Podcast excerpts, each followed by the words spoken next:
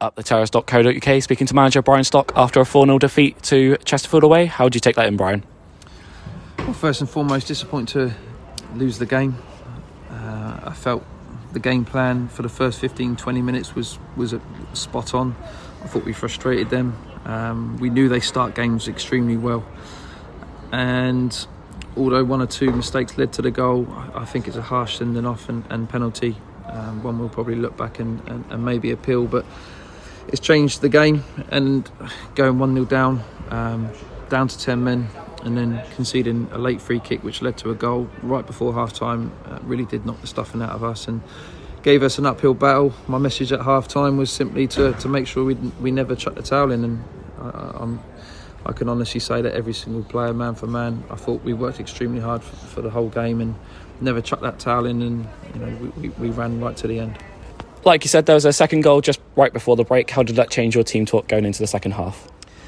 Yeah, tactically, we wanted to come in at 1 0, change one or two things, and it was a poor free kick to give away. Uh, with the quality they have at their disposal, they put it in a dangerous area.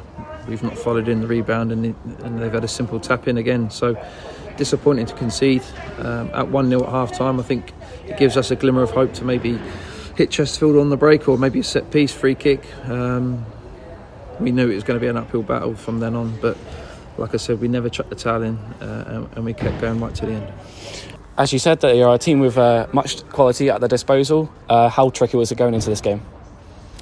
Yeah, I mean, you sometimes have to give the opposition opposition some credit, and when you look at the players that they've got, not even on the pitch. You know, they're, geared up to, to really challenge for, for top spot, and they've got a good thing going on here. They've got a good crowd, good stadium, good facilities.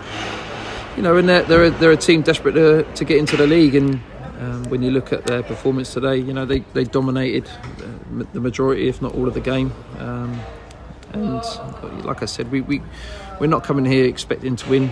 Um, we had that inner belief that we thought we would win uh, or at least come away with something which is a, a real positive. And, and, when you look at our recent results, um, I've been really pleased with the boys. So it's important we don't dwell on the situation. We walk out here with our head held high.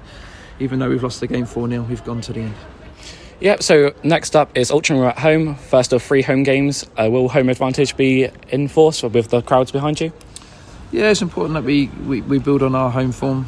Um, I think we give ourselves another week um, leading up to the game. So we've got a good squad. You know, we've got competition for places. We've had to leave a couple behind. We've had to leave one in the stands, uh, and a couple have not managed to get on the pitch today. So, uh, in terms of the squad, you know, it's looking strong. It's important that we stick together through adversity, uh, which we faced today, and uh, stick together, and we go again. Thank you, Brian. Cheers.